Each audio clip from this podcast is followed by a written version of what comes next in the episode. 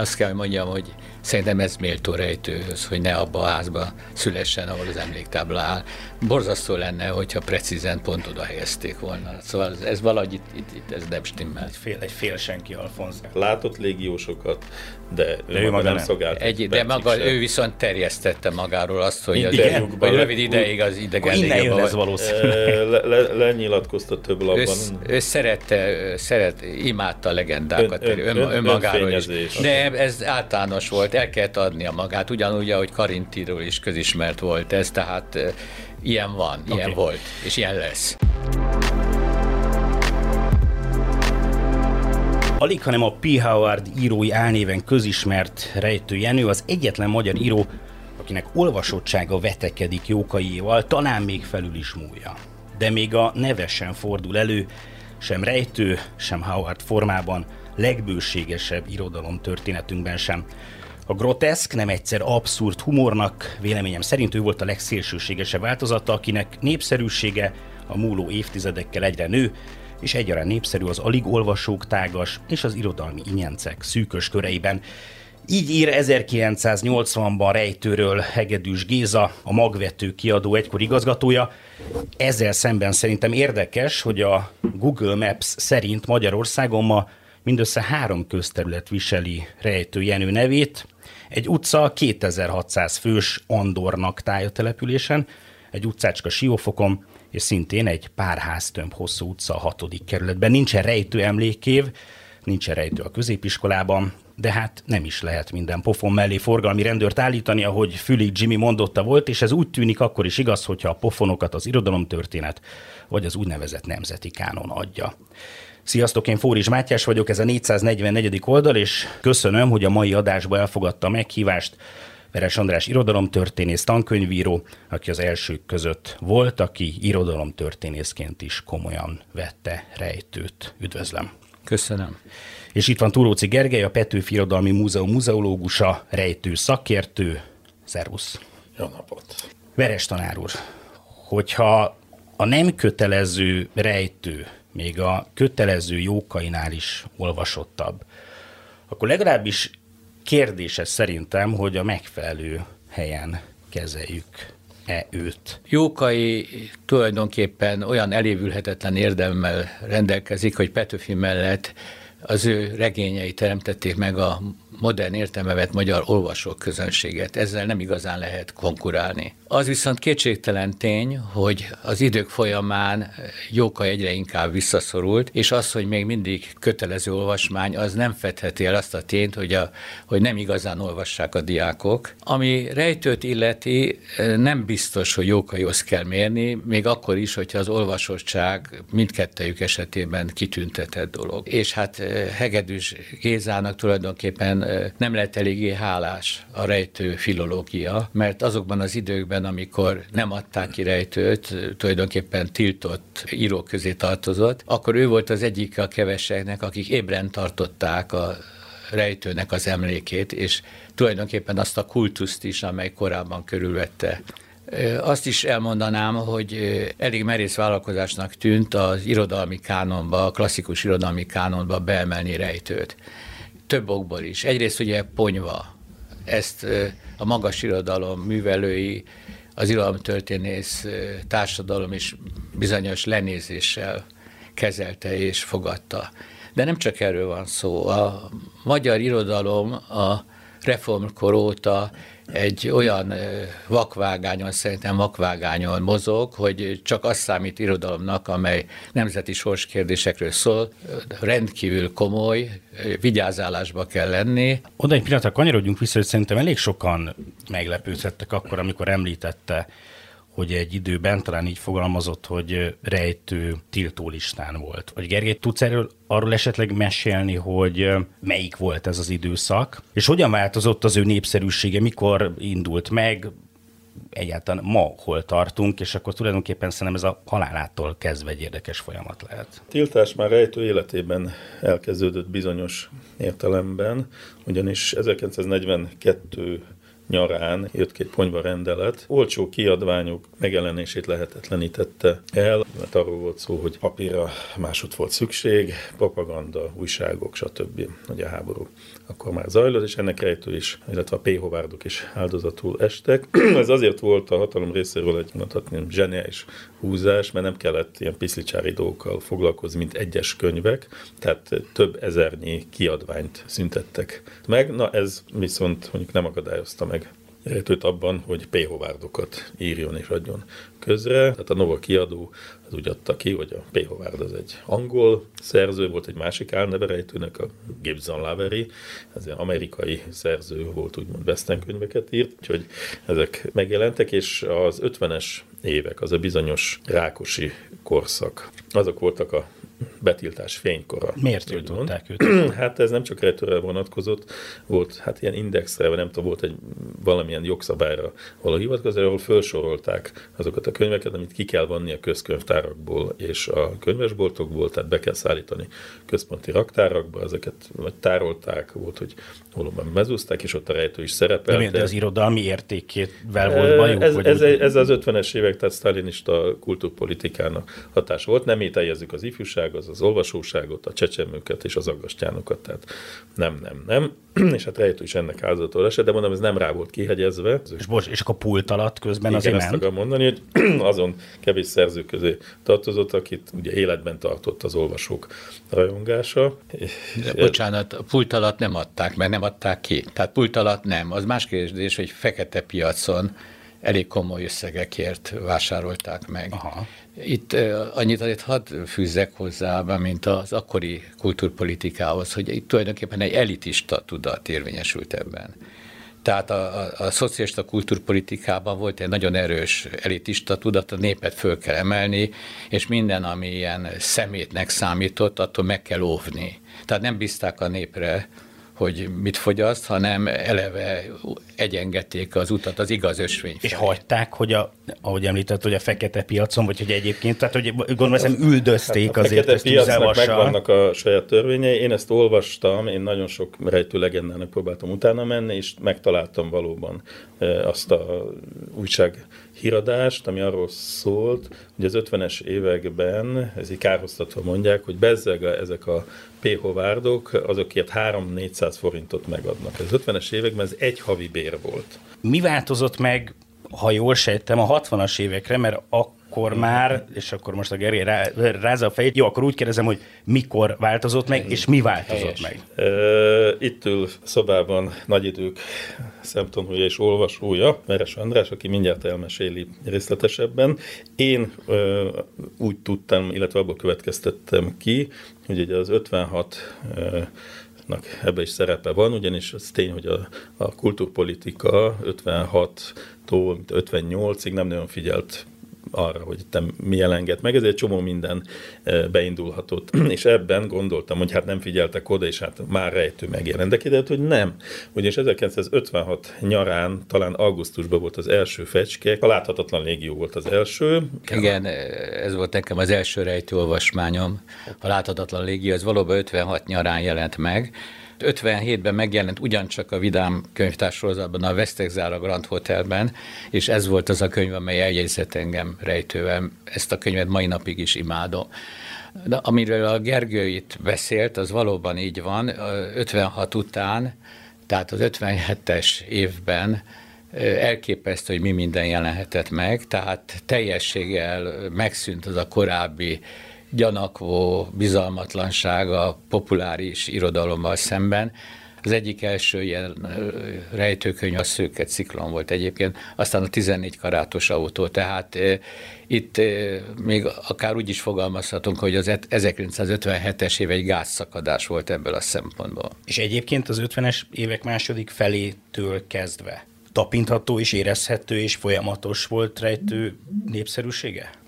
Nincsenek akkor, tehát az 50-es években még nem készültek olvasáskutatási vizsgálatok, a 60-as években már igen, amikor amióta ez elkezdődött, kezdetben nem regisztrálták rejtőnek igazán a nagy népszerűségét. De azért a 60-as évek második felében már a 20-as listában, a legkedveltebb írók 20-as listájában már szerepet kapott országos szinten, és aztán utána egy, még egyszer mondom, a magvető kiadónak, az Albatros sorozatának köszönhetően, ahol egy valamennyi rejtőmű előbb-utóbb megjelent, elképesztő példányszámban, ráadásul utányomások is. Ma, ma ez elképzelhetetlen. Mit jelent a... nagyjából? Hát, hát százezres.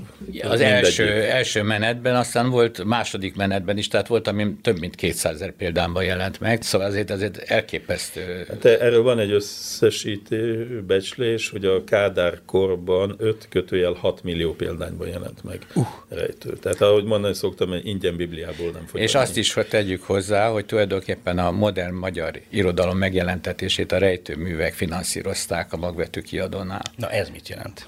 Az, hogy olyan bevétele volt ebből a kiadónak, amelyből, amelyből meg tudta jelentetni a modern magyar irodalom legjavát. Azt a két-három ezer példát. Amelyek, amelyek, amelyek ugye nem, valahogy nem voltak annyira kellendőek érthető módon. A, a magas kultúra, a magas kultúra általában nem Aha. szokott olyan kellendő lenni. A 80-as évektől fölfelé, rendszerváltás, rendszerváltás után egészen, hogyha eljutunk napjainkig, rejtő népszerűsége, mennyire mennek a könyvek, mennyire kedveljük, szeretjük őt. Én úgy szoktam mondani, hogy amíg magyarul fognak olvasni, addig rejtő olvasmány lesz, de azért van egy nagyon-nagyon fontos különbség a szocializmus és a szabad az képest, tehát sokkal korlátozottabb volt a könyvek száma, a mennyisége nem, tehát a példányszámok magasabbak voltak, a szórakozási lehetőségek sokkal visszafogottabbak voltak, voltak egy vagy két tévécsatorna, három rádiócsatorna, nem volt internet, jó mozi volt,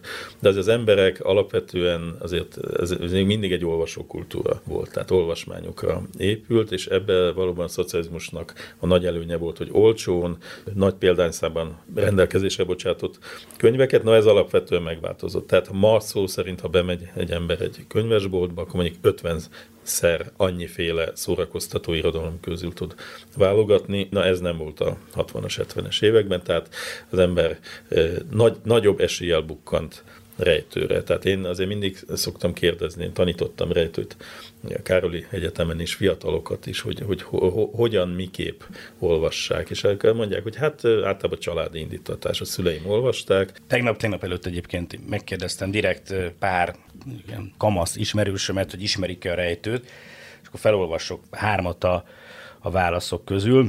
Azt írt az egyikőjük, hogy minden felnőtt elmondja, hogy ő mennyi rejtőt olvasott annyi idősen, mint én, és kötelességünk lenne legalább egyet nekünk is. Egy versenyre egyszer el kellett olvasnom a Piszkos Ferenc kapitányt, nem volt rossz, hogyha a Netflix megveszi a filmjogokat, biztosan megnézem. Az egy másik őjük azt írta, hogy egyik legjobb író valaha, imádom, nagyon jó, alulértékelt a legtöbb ember által, és a harmadik azt írta, hogy ő csak a 14 karátos autót ismeri, de azt ismeri.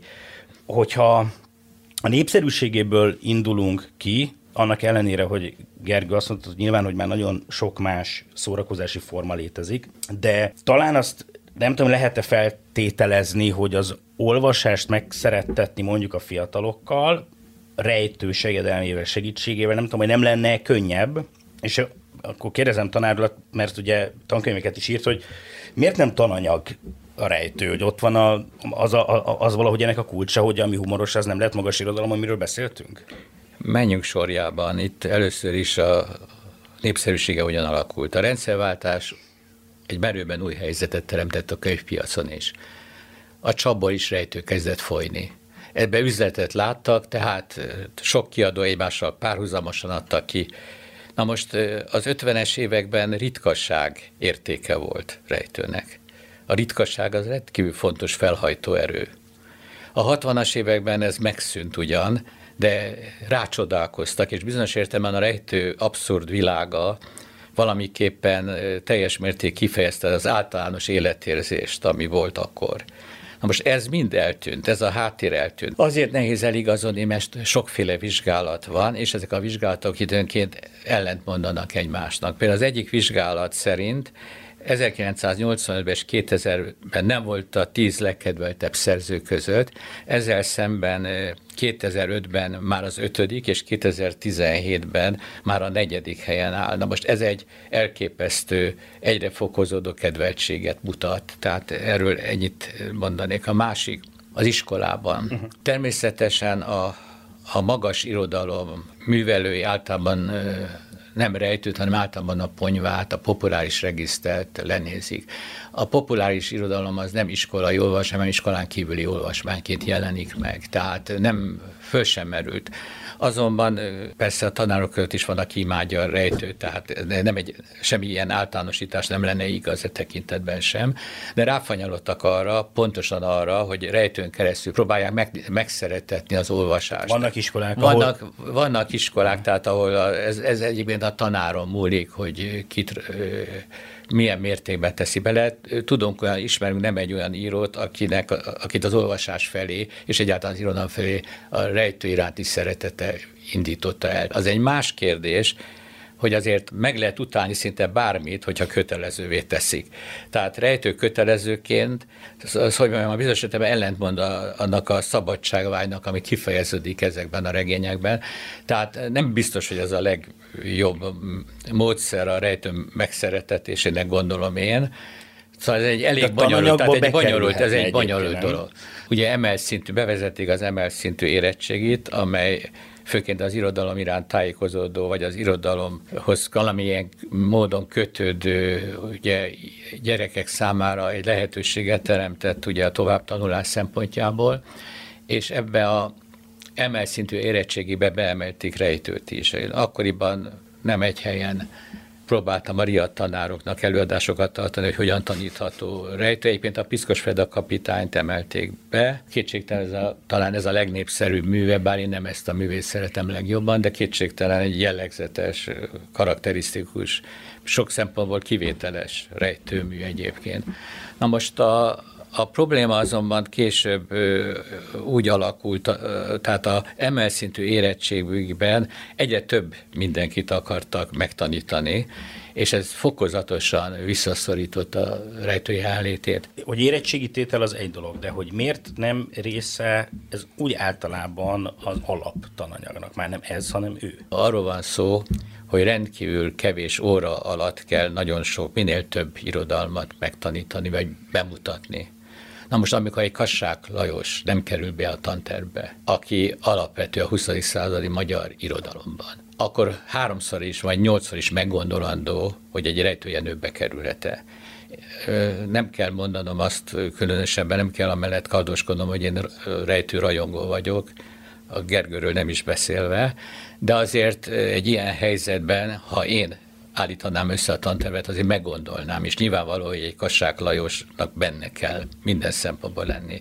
De hát mindenki nem lehet benne, tehát nagyon erős korlátozásra van kényszerülve tulajdonképpen a tantervek készítője. Most az egy más kérdés, amit a Gergő, amire a Gergő utalt, nevezetesen, hogy milyen ideológiai megfontolások érvényesülnek egy tanterv készítésekor. Kétségtelen, hogy egy olyan tanterv esetében, mint a legutóbbi, ahol Herceg Ferencet beemelték a, a tantervbe. Hát a kassák esetében meggondolnám a rejtőt, egy herceg esetében nem gondolnám meg. Nyilván, hogy a rejtő lenne benne a tantervben. Eltávolodva a, a középiskolai tananyagtól, miért van az, hogy három rejtő utcát találtam, és ennyi?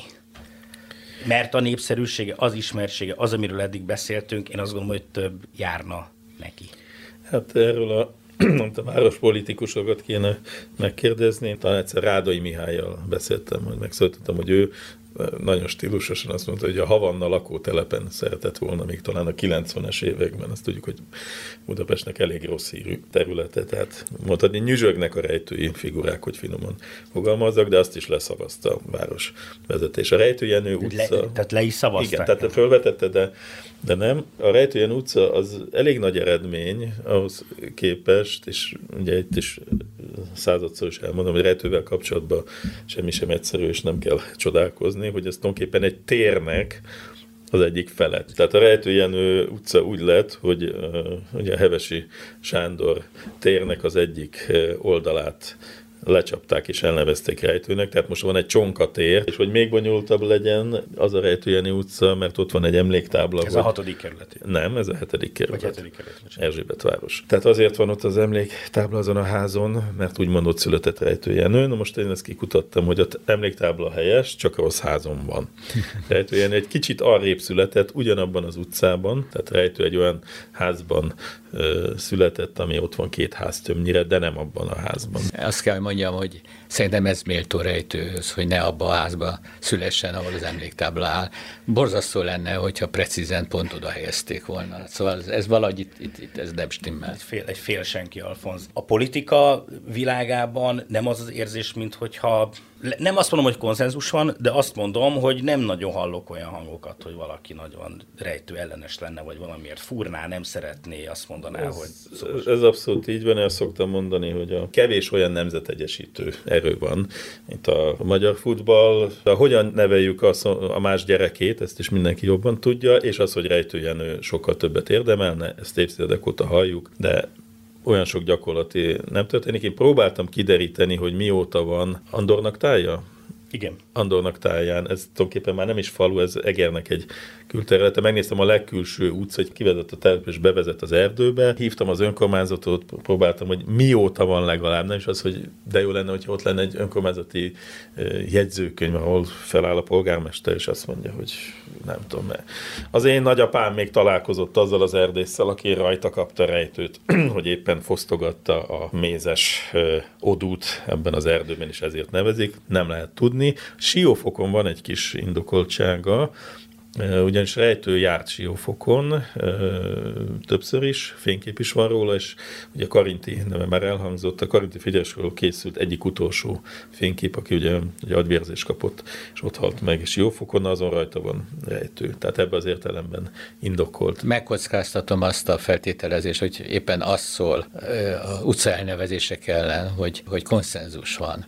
Tehát, hogyha, hogyha itten a politikai megosztottság diktálná, mint ahogy szokta diktálni, akkor csak azért is alapon az én írómról neveznék el utcát, szemben a másikkal, aki a ő írójáról, mint hogy rejtő nincs a viták és a csatározásoknak a középpontjába, bizonyos értelme ezért semleges, és nem felül áll mindenki. Felül áll, tehát nem kell utcát elnevezni. De akkor mondanék még egy poént, és ez két-három-négy éves fejlemény, hogy szintet léptünk, már nem csak rejtőről, de rejtő alakjáról is van utca, tehát létezik Gorcsa Viván utca Magyarországon. Ez egy ilyen kamion depó, valahol ott gyál, nem tudom, környék, igen, és ez volt aztán, nem tudom, az erdőszél utca, tehát balra erdő, jobbra hát ilyen gyár, vagy Na, ilyen de valakinek legalább van, mert ez jó. Igen, de, de semmi nyoma nem volt, tehát nem volt egy utcanévtábla, nem volt egy csomó cégnév ki van írva, de, de nem volt még. Én gondoltam, hogy álljuk keresztbe az utat, csináljunk egy közlekedés fennakadást, és amikor kijön a hatóság, akkor jegyzőkönyvbe vetettem, hogy a Gorcsev Iván utcában történt alakadás, vagy kérdeztem ilyen büfés, meg kamion, és mondták, hát, hogy ők nem is nagyon hallottak erről, de lehet, hogy igen van, de mondom, mutassa már meg, hát a, a büfé engedélybe benne, azt nem, az még, az még régi, ott még a régi elnevezés volt. Tehát apránként azért vannak a lépések, de mondjuk nem ez a, hogy mondjam, tehát azért rejtő népszerűségét ez nem dobná meg, de azért jelezni, és valóban többet érdemelne. Én azt mondanám, hogy igazából egy szobrot érdemelne. Erre is volt próbálkozás, voltak tervek, sőt még pénzgyűjtés, én is befizettem sárga csekken, ez is meghiúsult, tehát tulajdonképpen azért olyan komolyan nem veszik ma sem, ha úgy tetszik, de azért jó pár éve miniszteri poszton lévő politikus, a legfelsőbb körök képviselője a feleségével posztolt egy fotót pár évvel ezelőtt a Facebookon, és az egyik kiírás úgy hangzott, hogy egy ilyen nővel életfogytig nem a világ. Na ez egy ejtő idézet. Hm. Tehát azt lehet tudni, hogy a legfelsőbb körök, és nem csak a politikát, hanem a tanár által említett akadémikusokat is beleértve, tehát olvassák, szeretik egyetemi tanárok, és több, és több cikket találtam arról, és nem mint hogyha ez bármit irányba kéne, hogy rakjon, bár az sem meg, lenne meglepő, hogyha ez rakna a dolgokat egy bizonyos irányba, szóval hogy Orbánnak az egyik kedvence. Hát ő konkrétan azt mondja, hogy az ő kedvenc írója. Egyébként mondjuk az által teremtett színhelyek is például a szilvakék paradicsom, meg egyebek, ezek is élnek, tehát szívesen veszik kölcsön a, az ő névadásait. A vendéglátóipari egységek. A vendéglátóipari egységek, és hát a teremtményei valóban élnek. Tehát elég széles körű tulajdonképpen az, az a hatás, amit tett, és ez azért kitapintható. Most az, hogy szobrot kap, vagy nem, most mondjam azt, hogy Adi Endre szobra is nehezen jött össze annak idején, tehát ez még nem egy hát azért 20 éven belül összejött. Nem, nem alapvető fokmérő mondjuk a én, én nem bánnám, ha lenne, és egyébként még a népszerűségről... Hát persze, várjuk ki, hogy milyen az a szobor. Igen, arról lenne vita szerintem, hogy 20 évig el lehetne vitatkozni. Szépen pár kérdést, ami mind oda tudnám bigyeszteni, hogy igaz-e és rejtővel kapcsolatos. Hadd legyen egy ilyen kör.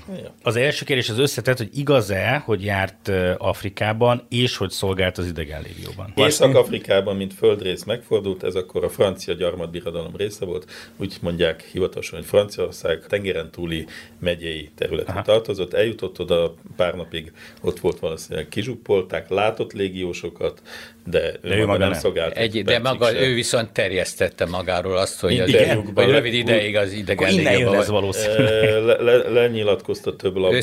Ő, ő szerette, szeret, imádta a legendákat ön, ön, ön, önmagáról is. De ez általános volt, el kellett adnia magát, ugyanúgy, ahogy Karintiról is közismert volt ez, tehát ilyen van, ilyen okay. volt, és ilyen lesz. Igaz-e az, azt is olvastam róla, hogy csavargó korában? Mi a, mi a jó kifejezés? Mondhatjuk, mondhatjuk, Igen, csavargó korában. Volt. Hogy nem egy ország, nem egy fogdájában ült?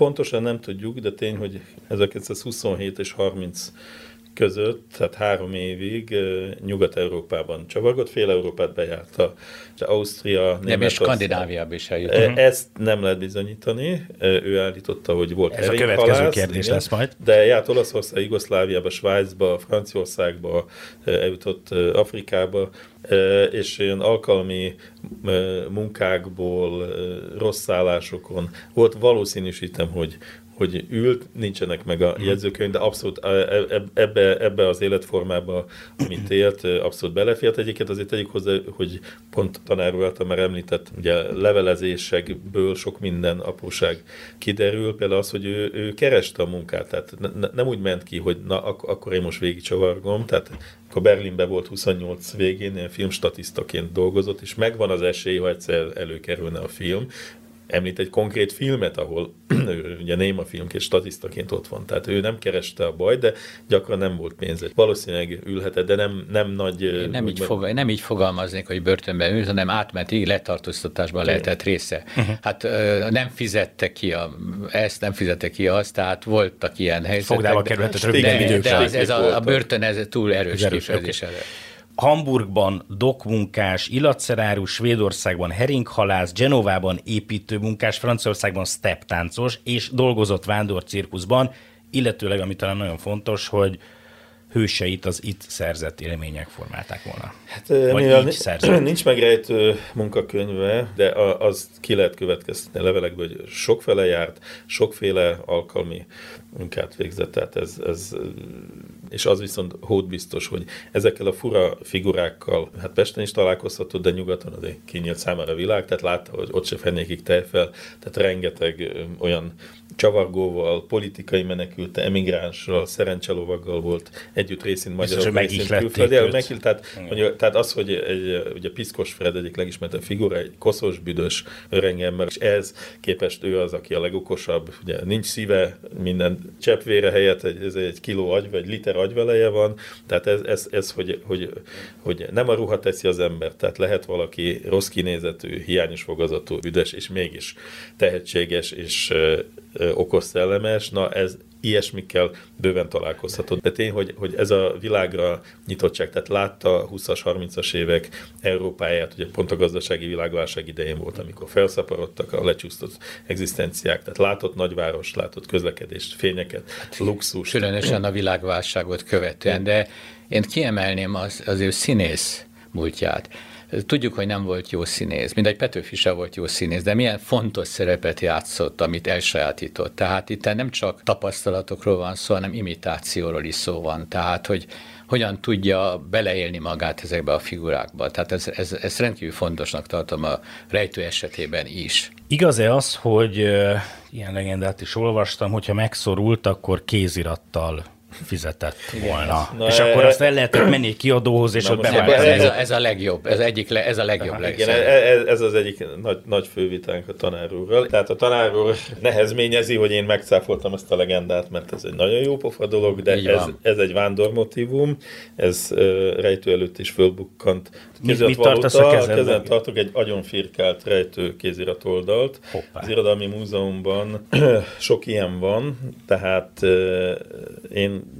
ugye bele fejest ugrottam a rejtő textológiába, elég, hogy mondjam, kevés víz volt a medencébe, és elég nagy, nagyot koppantam, azért túléltem, iszonyú nehéz, bonyolult, rengeteg javítás van, ezt nehezítő, hogy rejtő rondán írt. Tehát de diktálta, lediktálta, és gép, gépbe diktálta. Tehát ne, először ceruzával skicceket csinált, az tényleg, tehát egy regény, egy oldal ötlet, utána ceruzával írt, tényleg volt, hogy megállás nélkül egy-két napig, utána ezt a taxigépírónő így hívták, tehát a bér kisasszonyokkal tolba mondta, illetve gépbe mondta, akkoriban lehetett gépelni, az írógéppel együtt bérelni gépelő alkalmazottat az úgynevezett leíró irodákba, zárójel, rejtő kétszer nősült, mindkét alkalommal a gépírónőjét vette el feleségül, bezárva, és utána, miután megvolt a nyers gépírat, elkezdte javítani. És itt ezekben a szövegekben látszik, hogy rengeteg esetben több a javítás, mint az eredeti. Tehát ő lett volna az utolsó, aki egy eléggé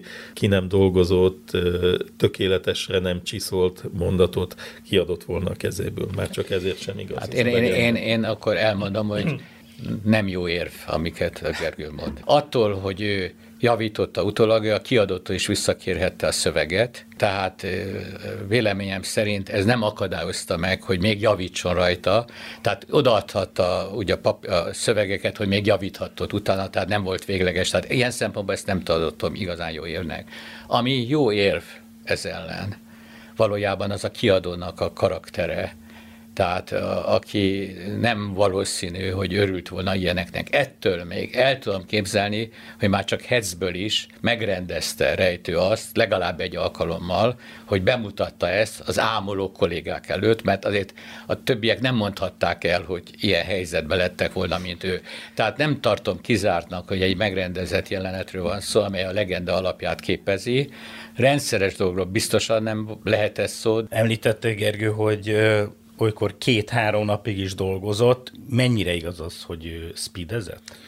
Hát ma speednek mondanánk, ez abszolút uh, igazolható, úgy hívták akkoriban ezt, hogy aktedron, uh-huh. ez egy amfetamin származék volt, egy pörgető, én soha nem éltem ilyesmivel, sőt, törkölypálinkánál erősebb tudatmódosítóval nem volt szerencsém. Mindenki voltak alvilági kapcsolatai? Nem, nem ez patikában legálisan recept nélkül kapható volt. Én a könyvemben leközlöm egy az egyben egy ma is létező budapesti gyógyszertárnak a reklám plakátja, egy agyvelő van, körülírva matematikai képletekkel. Ez úgy gondolom, hogy ma kevésbé lehetne kicsit naturalisztikus ezzel eladni, de az aktedron, ez egy csodaszernek tartották, ezt valaki úgy írja a rejtő kapcsán, hogy kávéházban nyeldekelte a konok aktedront.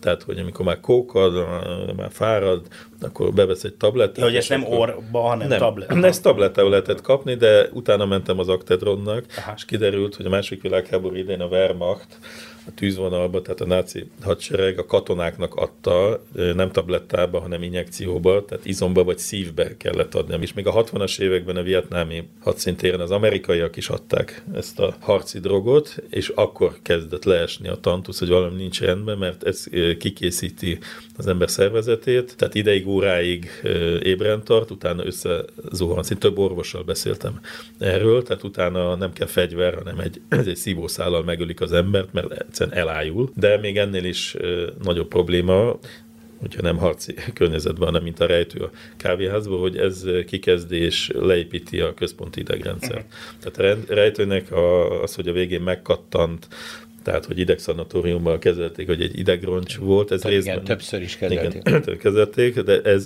részben ennek a számlájára írható, meg az, hogy zsidó törvények voltak, hogy iszonyú hajszolt folytatott, hogy már fiatalkorától lehetett tudni, hogy egy nagyon érzékeny, tehát tényleg művész lélek volt, és sok minden összeadódott, de, de ez, ez az aktedron, ez, ez, ez de, elég sokat rá. De ezt azért úgy kell elképzelni, ezt a tablettaszedést, hogy ez egyik el, eszköze volt, hogy tapon tudjon maradni. Általános írói dolog, fekete kávé, cigaretta. cigaretta tehát ott van Kosztolányi, aki ugye erről ír, sőt a Kosztolányi esetében kábítószerfogyasztásra is szó volt. Is volt. Szó volt, tehát bizonyos, ez bizonyos értelemben, hogy mondjam, nem mondom, hogy általános, de elég viszonylag azért elég, elég széles körű, elég széles körű jelenség. Papírtól kávé, ceruza, aktedron. Ezek az álnevek, hogy ez a P. Howard, ez igaz, hogy ez valami teljes... P, én maradjuk na, a P. Na de ezért mondom, hogy ez valami új keletű, hogy mi ezt mondjuk, és valójában ő magát P. Howard. P. Howard, igen. Howard, sőt, volt, hogy P nélkül, tehát csak hogy Howardként emlegette. Igen. Hogy én megöltem magamban Howardot, ezt is igen, a de P, P-nek ejtették. Miért ölte meg ő saját a Hát összeveszett a kiadóval, tehát hogy őt átverték, stb. és mondja, hogy akkor kész leszámol ezzel, így mondja, hogy megölöm magam. Elég, szó, elég szomorú, amikor ezt mondta. hát azonosítja magát. Jó, de akkor ez a P. Howard, ez csak így a modern idő. Ez, ez, ez, ebben benne van a, a, ez a tudálékosság. És még egy, ezzel kapcsolatosan valóban egy, van egy legenda, hogy a zsidó törvényekkel szemben választott álneveket. Szerintem ez nem így volt. Hogy előbb, hát előbb, jóval előbb. Jóval 30, előbb választott. Ez, egy, ez az akkori szokás ennek felelt. Meg az más kérdés, amiről Gergő beszélt, hogy amikor a zsidó törvények jöttek, akkor ez kapóra, akkor ez kapóra jött tulajdonképpen ez a év. És akkor az utolsó zene, hogy az igaz, hogy egy nem ő általa írt, hanem egy róla írt cikk miatt vitték el munkaszolgálatra? Igen, ez a úgynevezett gyilkos újságcikk, ez 1942. októberében jelent meg, egy egész oldalas, álneves természetesen újságcikk. Bemutatjuk a Nagy Terézvárosi Tehát Konyba Azért király. mondjuk el az újságnak a címét. Az a cím, hogy egyedül vagyunk, tehát ez, ez egy jobboldali... Szélső jobboldali, ne, ne, ne fukarkodjunk. Ne, ne, ne, tehát ez is egy többször tévedés, hogy ez egy nyilaslap. Nem. nem ez nem de... egy zuglap volt, ez egy nívósan szerkesztett, olvasóira odafigyelő, igényes tipográfiájú, rajzolót foglalkoztató, tehát hogy mi megadták a módját, és ebben úgymond kiszerkesztett tették rejtőt. A lényeg az, hogy P. Hovárd nincsen, csak van egy piszok zsidó, nem, hogy van egy rejtőjenő, de rejtőjen sincs egy piszok zsidó Reich. Mit keres itt? Az összes faj és ez munkatársát. Ez 42. októberre. És, és, már és, és, jól él, ugye, jól él. Jól él, itt, itt flangál a Pesti utcán, bemegy a Japánba, mit keres itt? A kávéház. Ami majd az írokboltja, és akkor pár nap múlva megkapta a behívót, és az akkori törvények szerint tulajdonképpen rejtőnek nem kellett volna munkaszolgálatba mennie, mert ideg beteg volt. Tehát, Tehát fölmentés, fölmentése volt, kapnia. csak állandóan frissíteni kellett, tehát két-három havonta, és pont akkor jött a, a behívó, amikor nem volt ö, ö, friss a papír, nem bujkált, nem trükközött, bevonult magától nagykátára, ez is egy legenda, hogy őt az ágyból hurcolták el, nem, ott volt a központi gyűjtőtábor, csak sajnos a nagykátai hóhér, Murai Metzl Lipót alezredes, akit egyébként 45 tavaszán az első közt lógattak föl háborús bűnök miatt. Ő tényleg egy ilyen szadista táborparancsnok volt, aki nagy előszeretettel küldött idő előtt és kontingensen fölül keleti hadszintérre ilyen ágyútöltelékeket. A keleti hadszintér az ugye a Szovjetunió megszállt területe, ami akkor nem volt hadszintér, ugyanis akkor valóban a, a német hadsereg, tehát ezer kilométerrel keletre kitolta az arcvonalat, és a inkább Don, úgy, inkább, a Don úgy, folyó... nem, bocsánat, inkább úgy mondanám, nem arcvonalon volt, hanem hátországot Hátország jelentett, inkább így fogalmazok. Volt, csak, hadszintér volt egyben, az egész hadszintér volt. Csak pont akkor került oda rejtő, ez ugye november, 42 november lehetett, amikor rá egy-két hónapra, 43 elején megindult a nagy szovjet ellentámadás. Tehát mondjuk egy évig nem voltak ott nagy harcok, de utána eh, hónapok alatt, eh, hogy mondjam, éveket hoztak be, és rejtő hivatalosan ugye nem halt meg mind a mai napig, hanem eltűnt. Tehát ő is egyike a második magyar hadsereg több mint százezer hát nyilvánvalóan, meg, nyilvánvalóan, hogy meghalt, meghöbb előkerült volna. Nem, mert, de ezt, ezt hosszan tudnám mondani, ez a korabeli statisztika trükkje volt, tehát nem kapott halott státuszt, hanem csak eltűnt. Egy, még így tényleg zárásként, és ez már nem ez a igaz-e vagy sem, de akkor az is talán közhelyként szokott elhangozni, hogy hogy a rejtőből nem lehet jó filmet csinálni. És a kérdésem az, hogy egyáltalán ez igaz-e? Voltak-e különösebb vagy komolyabb próbálkozások? Én olyan sokat nem tudnék felidézni, de biztos ti tudtok. Miért nem lehet, hiszen ugye, ahogy a tanár úr is említette, nem csak a humorról van szó, de hogy a történetek is kifejezetten jók szerintem. Miért nem készülnek futószalagon a filmes, vagy akár sorozatos, vagy akár rajzfilmes, animációs, animációs, ezt, igen, animációs hát, feldolgozások. Hát annyi lehetőség lenne benne, és pont, ahogy te is mondtad, Gergő, szóval, hogy mint a nemzetegyesítő rejtőjenő, hát elképesztő majd egyszer, merítés majd egyszer, lehetőség de, van. Mondom, egy kezemben meg tudom számolni, sőt, egy favágó keze is elég lenne hozzá három ujjal, hogy hány film készült az elmúlt 80 évben. Tehát a rendezők tudták, hogy egy az egyben rejtő könyvből nem lehet filmet csinálni. Nagyon sok minden kellene színészek, széles színészi gárda. Kellene mondjuk egy Woody Allen, egy forgatókönyvérő, mondjuk kéne a szemlélet, a groteszk, hogy Európa legyen egy Fellini, mondjuk a látványhoz kéne egy Tim Burton, és mondjuk a költségvetés a Spielberg. Tehát ezt a négy-öt rendezőt egybe hozzácsapunk egy magyart, aki itt növekszik valahol a Pesti utcán, és akkor két-három év alatt egy rekord költségvetésű, több milliárd dolláros filmet össze lehet dobni. Tényleg, tehát tényleg azt gondolod, hogy egyébként ez, tehát nem ezt lehet. itthon magyar körülmények között nem, nem lehet. Hát az animációs film, ugye Varsányi Ferenc. Most készül egy, nem?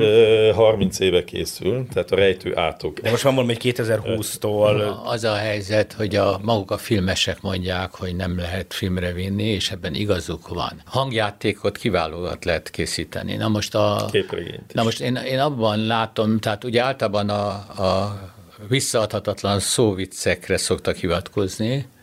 Én nem ebben látom a fő problémát. A, rendes játékfilmet azért nem lehet készíteni, mert ezek elrajzolt karikatúraszerű figurák, és nagyon nehéz karikatúrákat megjeleníteni.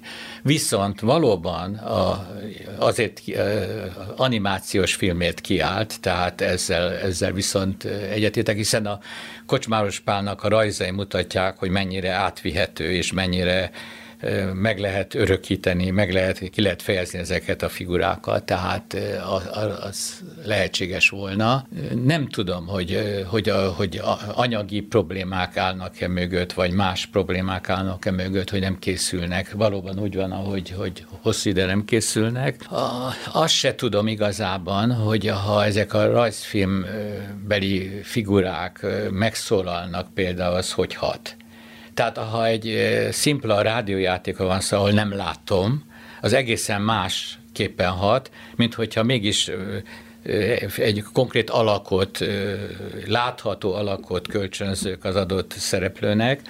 Tehát ez egy nagyon nehéz probléma, de ez tény, hogy ilyen szempontból nem egy hálás alapanyag rejtőjenő. Van-e valami teendőnk ide-haza még rejtővel, vagy bármivel rejtő kapcsán, akkor ön szívesen. Hát egy dolgunk van, olvasni és emlékezni rejtőre. Tananyag ő, bizonyos értelemben, amióta csak leírta az első sorát, ugyanis már a legtöbb könyve ugye idegen környezetben, egzotikus táján játszódik, de ez a pesti, vagy kicsit bővebben magyar, vagy közép-európai feeling, az nagyon átjön. Tehát aki ö, ismeri a rejtőkönyveket, az jobban megérti, hogyan működik a világ. Miért ilyenek a politikusaink? Miért van ennyi stikli közéletbe, gazdaságba?